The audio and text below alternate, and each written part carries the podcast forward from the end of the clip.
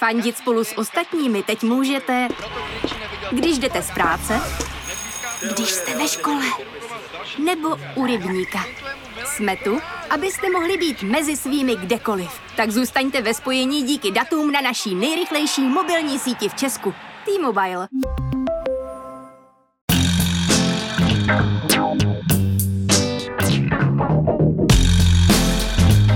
Je pátek 15. října a právě jste si zapnuli stopáž. Podcast z pravodajského serveru Seznam zprávy.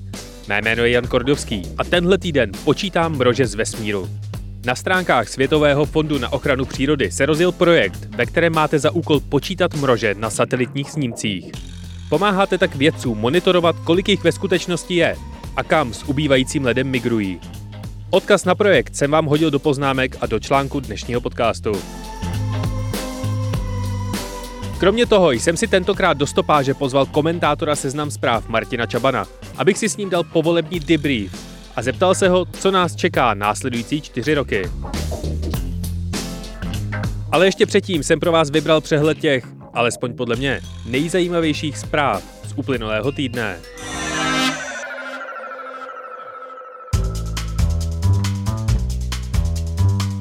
Je to za námi. Volby vyhrála koalice Spolu, následovaná hnutím ANO. Piráti byli ve sněmovně nahrazeni starosty a SPD má o dva poslance míň. První ustavující schůze by měla proběhnout 8. listopadu, což je i datum, do kterého chtějí mít obě demokoalice hotovou koaliční smlouvu. Jaroslava Faltínka nahradila v čele poslaneckého klubu Hnutí Ano Alena Šilerová. Andrej Babiš se zatím tváří, že ve sněmovně zůstává. A zatím zůstává i Adam Vojtěch jako ministr zdravotnictví. Musí totiž řešit rostoucí počet nakažených.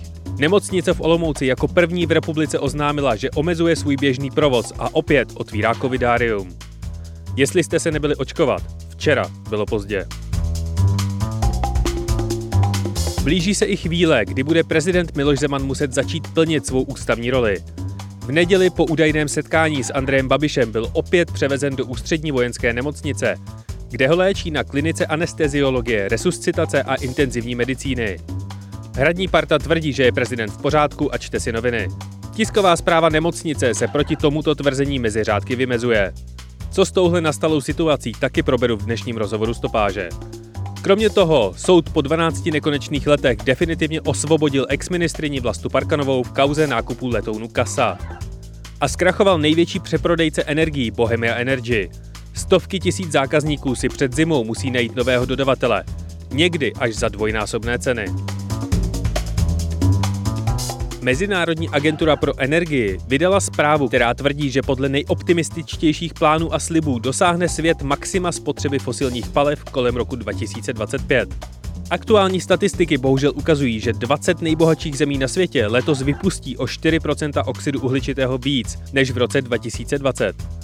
Čína, Indie a Argentína dokonce překročí předcovidovou úroveň znečištění z roku 2019. Americký prezident Biden oznámil plán rozšířit větrné elektrárny do sedmi dalších sektorů u obou pobřeží Ameriky. Dodávat by měly přes 30 gigawatt hodin energie. Investiční plán pro alternativní energie představil i francouzský prezident Macron, který do vodíku a malých jaderných elektráren plánuje v následujících pěti letech investovat 30 miliard eur. Facebook oznámil, že upraví pravidla svého marketplace, aby se na něm například nedali prodávat kusy chráněného amazonského pralesa. Elon Musk se tváří, že do konce roku začne jeho berlínská továrna vyrábět první Tesly. Příští týden představí nové produkty v pondělí Apple, v úterý Google a ve středu Samsung. Veškerý za letošek vyhozený elektronický odpad bude vážit přes 57 milionů tun, což je víc než velká čínská zeď, nejtěžší umělý předmět na Zemi. 85 letech zemřel Viktor Brjuchanov, ředitel elektrárny Černobyl v době, kdy v ní došlo k jaderné havárii. A Microsoft oznámil, že v srpnu zvládnul největší DDoS útok v historii. Jeho datová centra mučil tokem 2,4 terabajtů za sekundu. A co se stalo ještě? Sebastian Kurz rezignoval na post rakouského kancléře. V Libanonu eskaluje napětí. Během pouličních střetů bylo zastřeleno minimálně pět lidí. Adele oznámila, že po šesti letech vydá nové album. 136 zemí se dohodlo na globální minimální daní ve výši 15%. Americký jaderný vědec byl chycen při předávání tajných dokumentů zasunutých v sendviči s arašídovým máslem. Přebíral je agent FBI v přestrojení. Spisovatelce Sally Rooney se nelíbí, kdo překládá její knihu do hebrejštiny. Inflace a problémy se zásobováním v Británii o třetinu zdražily kouzelnické hůlky z Harryho Pottera. Kanaděnce v britské Kolumbii proletěl střechou 1,5 kg meteorit. A po dvou letech se v Kolorádu podařilo chytit, uspat a zachránit losa, který měl kolem krku pneumatiku. A stalo se toho mnohem, mnohem víc. Pokud nestíháte dění u nás nebo ve světě sledovat, přihlašte se k odběru našeho newsletteru Tečka, který každý všední den schrnuje to nejpodstatnější. Budeme rádi i za vaše hlasy pro projekty Seznam zpráv v křišťálové lupě. Ale ještě předtím, než nám to hodíte, si poslechněte můj rozhovor s Martinem Čabanem o tom, s čím vším se bude muset příští vláda poprat.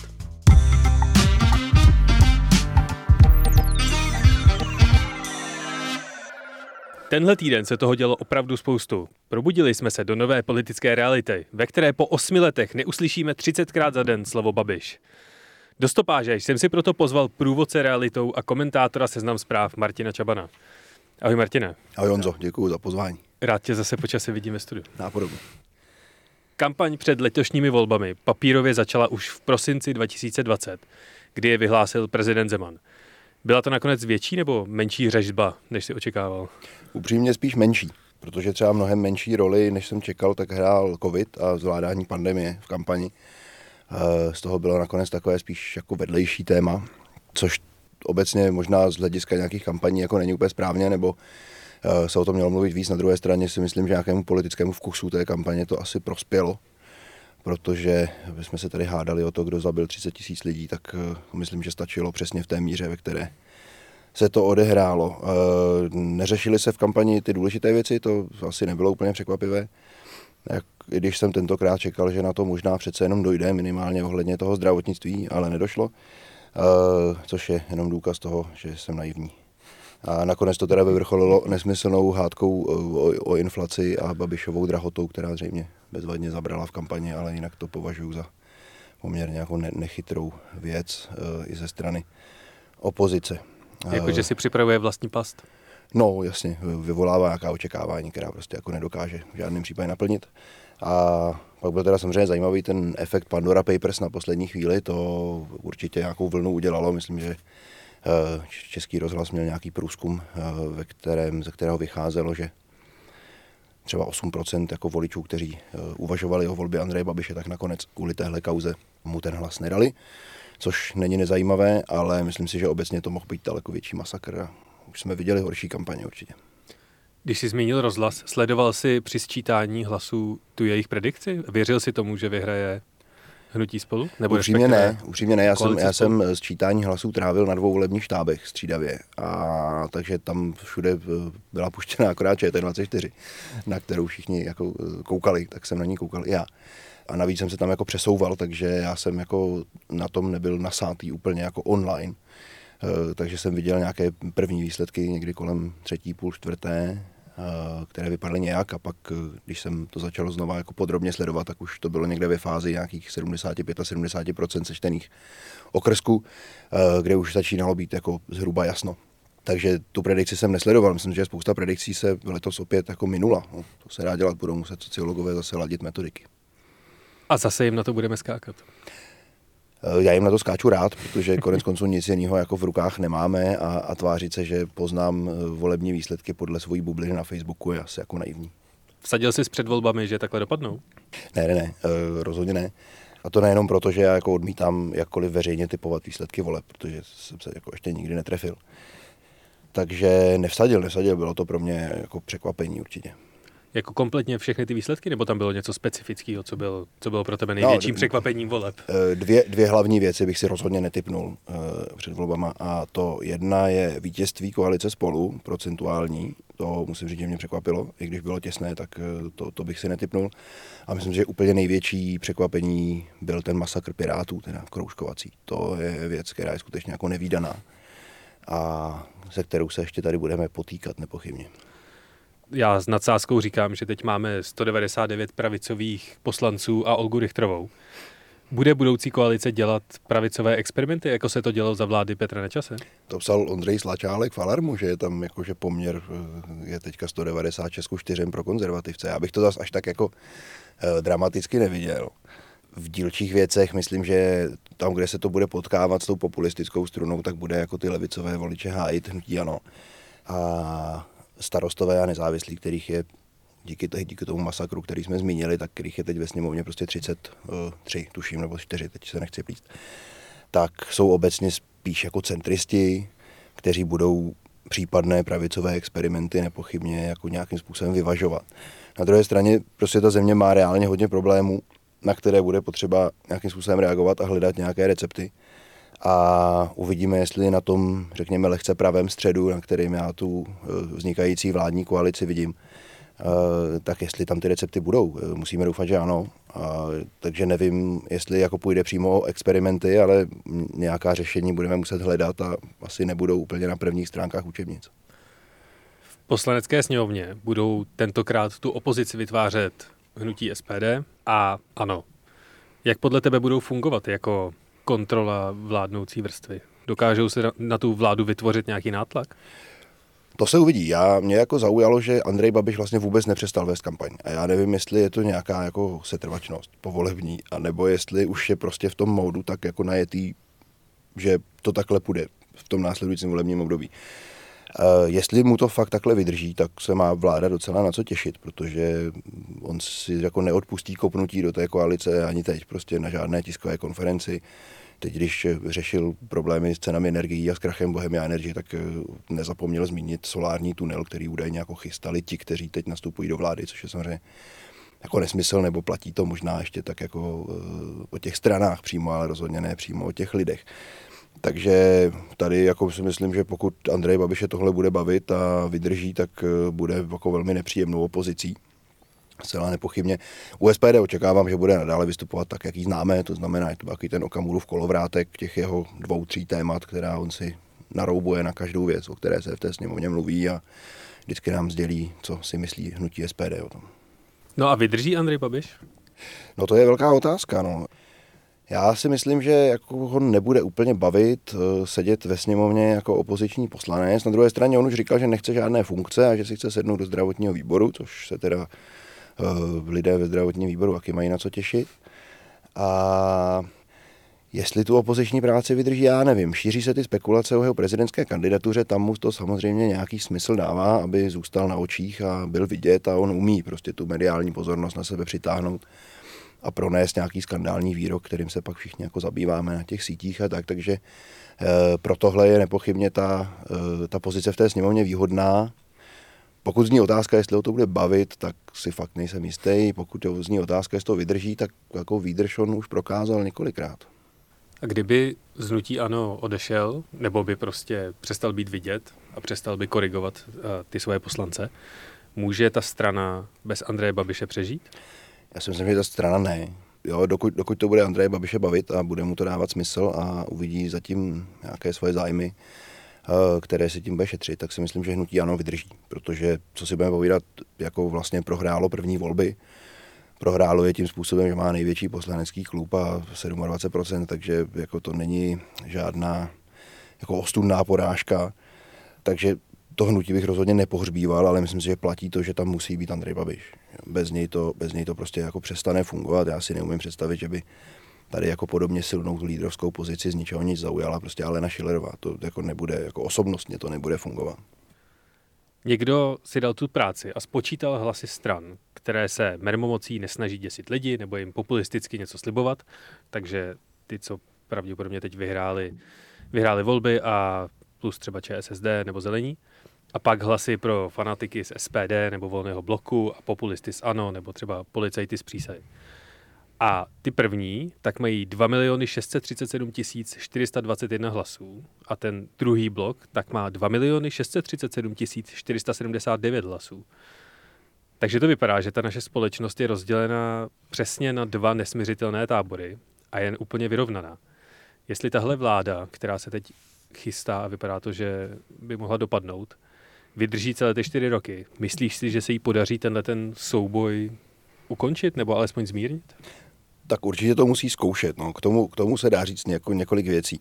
Ten výsledek vlastně sám o sobě není překvapivý, když teda, jestli to skutečně vychází takhle jako s rozdílem 50 hlasů, tak je to hodně, komické a trošku podezírám autora toho součtu, že si někde pomohl něčemu.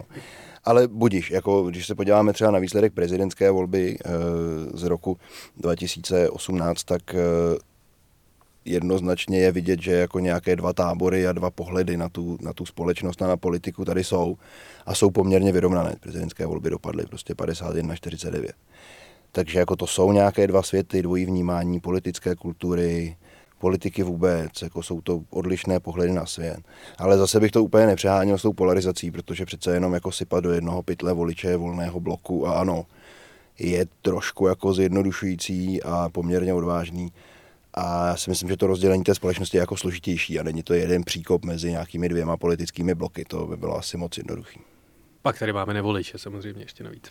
Jasně, těch je pořád hodně. Tak se pojďme podívat na ty výzvy, kterou tu novou vládu čekají. Myslíš si, že Petr Fiala a spol si pomalu začínají uvědomovat, do čeho to nakonec vyhráli? Poslanec Marek Benda říká, že právě nastoupil na Titanic.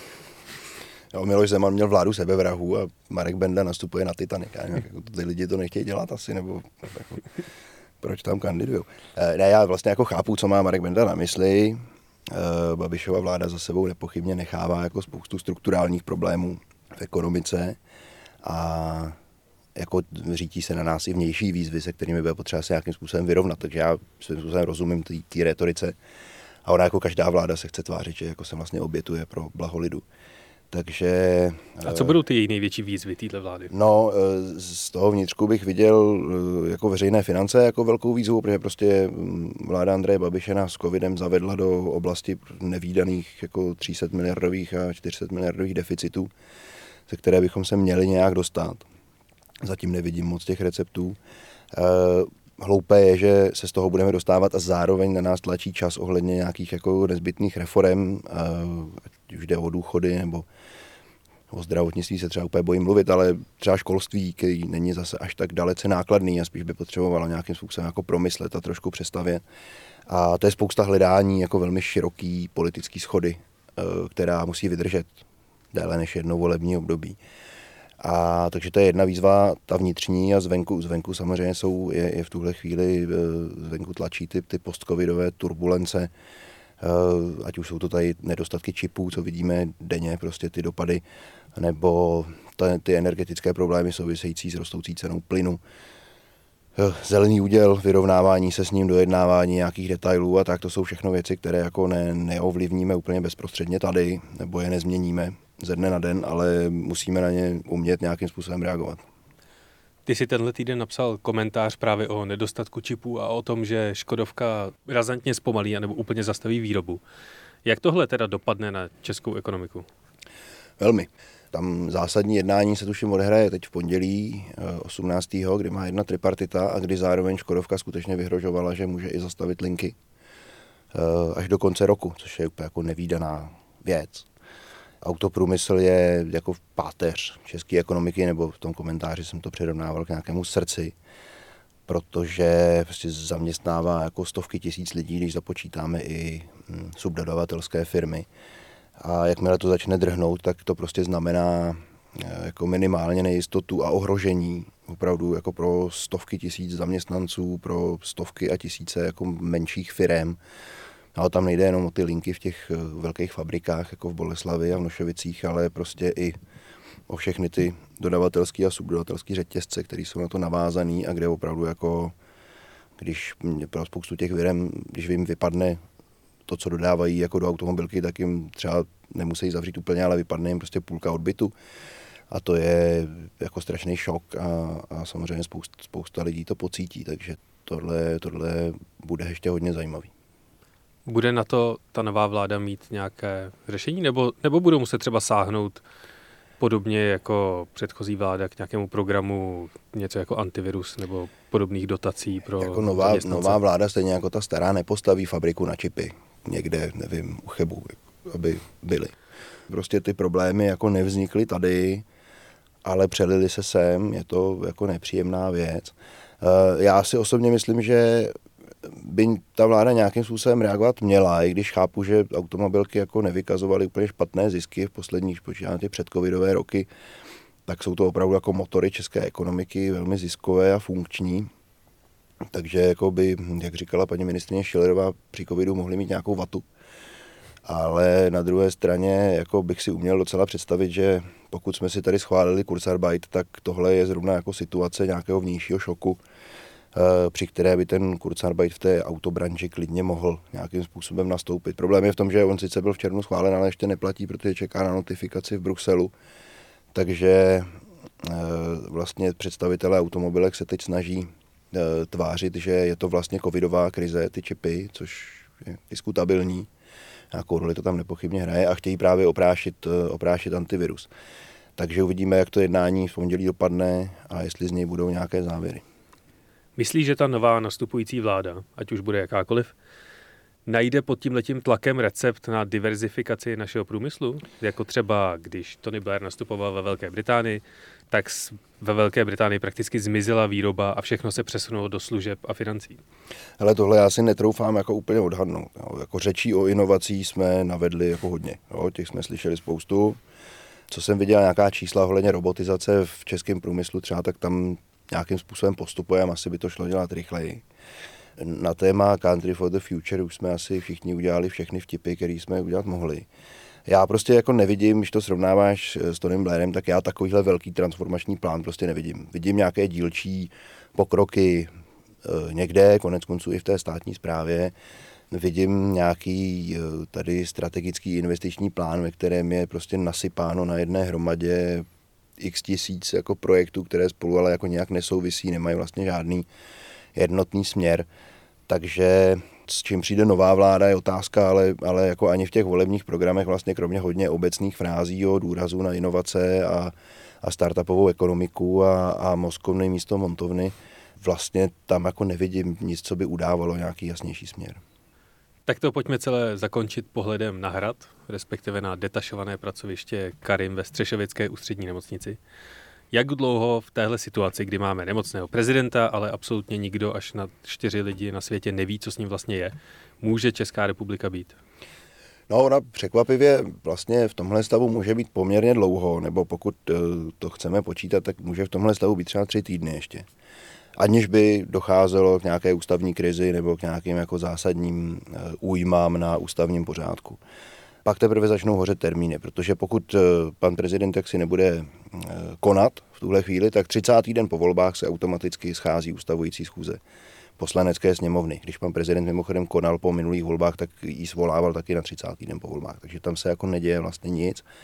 Pak už ale ty termíny začínají trošku hořet, protože po ustavující schůzi podává vláda demisi současná automaticky a tu by měl někdo přijmout a měl by jmenovat uh, nového předsedu vlády. Mezitím můžou klidně ty tři týdny běžet jako jednání o vládě, ostatně dneska to uh, ta pěti koalice jako oznámila, že chce mít do 8. listopadu koaliční smlouvu podepsanou, takže tam jako vlastně v tuhle chvíli prezidentský úkon žádný jako nepotřebujeme a můžeme nechat klidně pana prezidenta odpočívat a přát mu zdraví. Myslíš si, že je správné snažit se omezit prezidenta skrz ústavní článek 66? Nepovede to k dalšímu potvrzení toho nespokojeného bloku, že je svět spiknutý proti ním? Jo, souhlasím. Já, já bych to nedělal v tuhle chvíli, i, kvůli tomu, co jsem říkal. Jako myslím si, že nějaký týden prostě čas je ještě. V tuhle chvíli to není potřeba dělat. Eh, až se bude blížit ta ustavující schůze sněmovny, tak je asi čas o tom začít nějakým způsobem mluvit. Eh, protože prostě ty, ta, ta informační situace je v tuhle chvíli zoufalá. Já si neumím úplně představit, že bude za 14 dní pořád stejná. Ale na druhé straně jako z toho v tom hradním okolí jako se už udála spousta věcí, které si člověk neumí představit.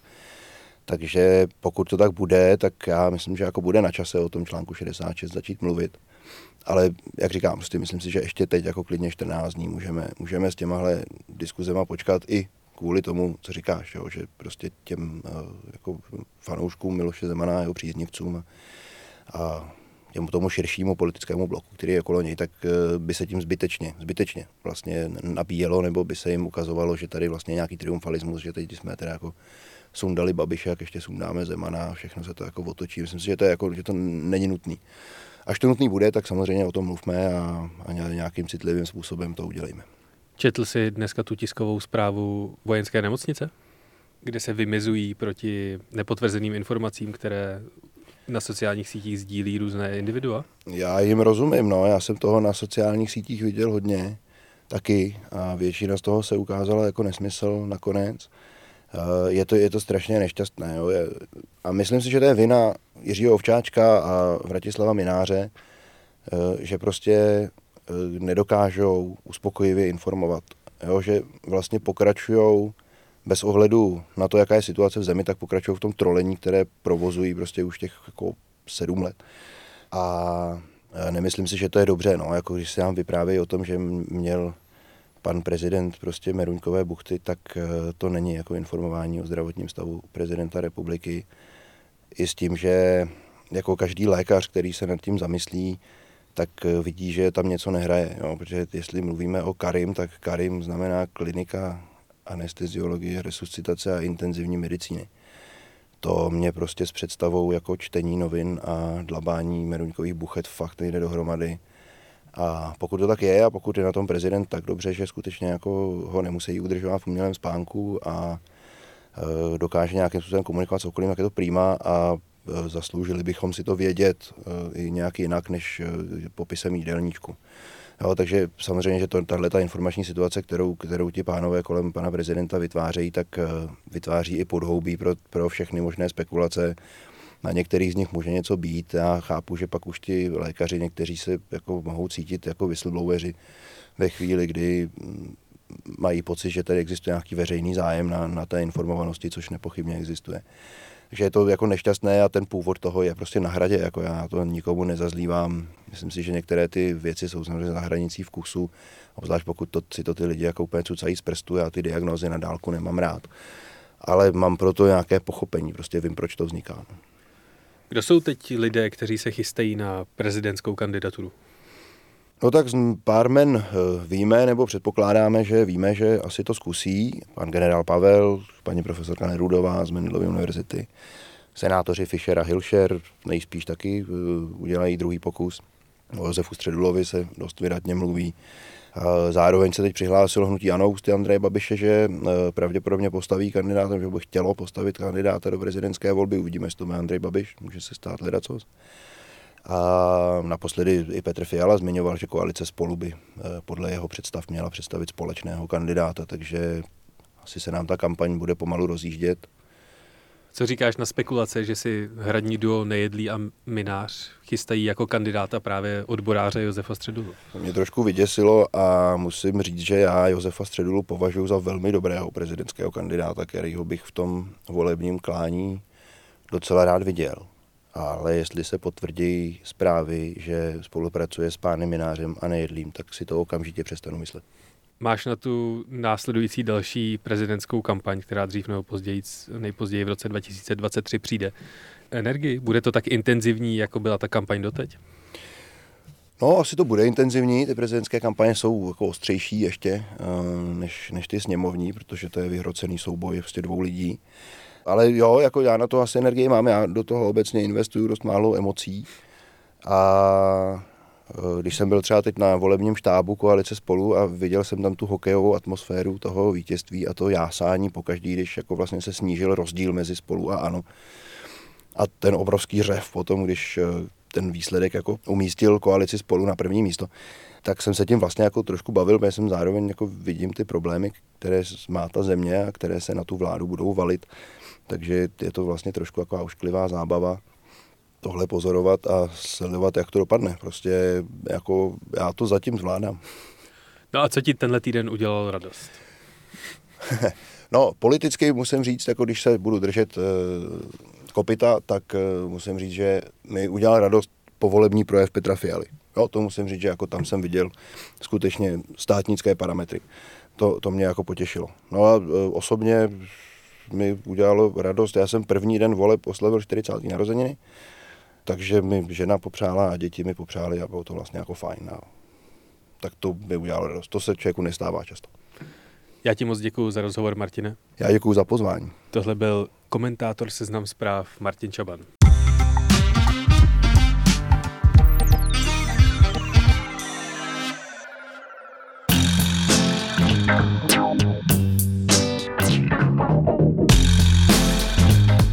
To je ode mě pro tento týden opět vše. Děkuji všem za poslech nebo recenze, které stopáži píšete do Apple Podcasts. Vaše stížnosti, pochvaly, dotazy nebo náměty na témata nám můžete posílat na adresu audio.cz.cz. Loučí se s vámi Jan Kordovský, užijte si víkend a příští pátek opět na Seznam zprávách. A náhodný fakt nakonec? Většina klokanů neumí skákat pozadu.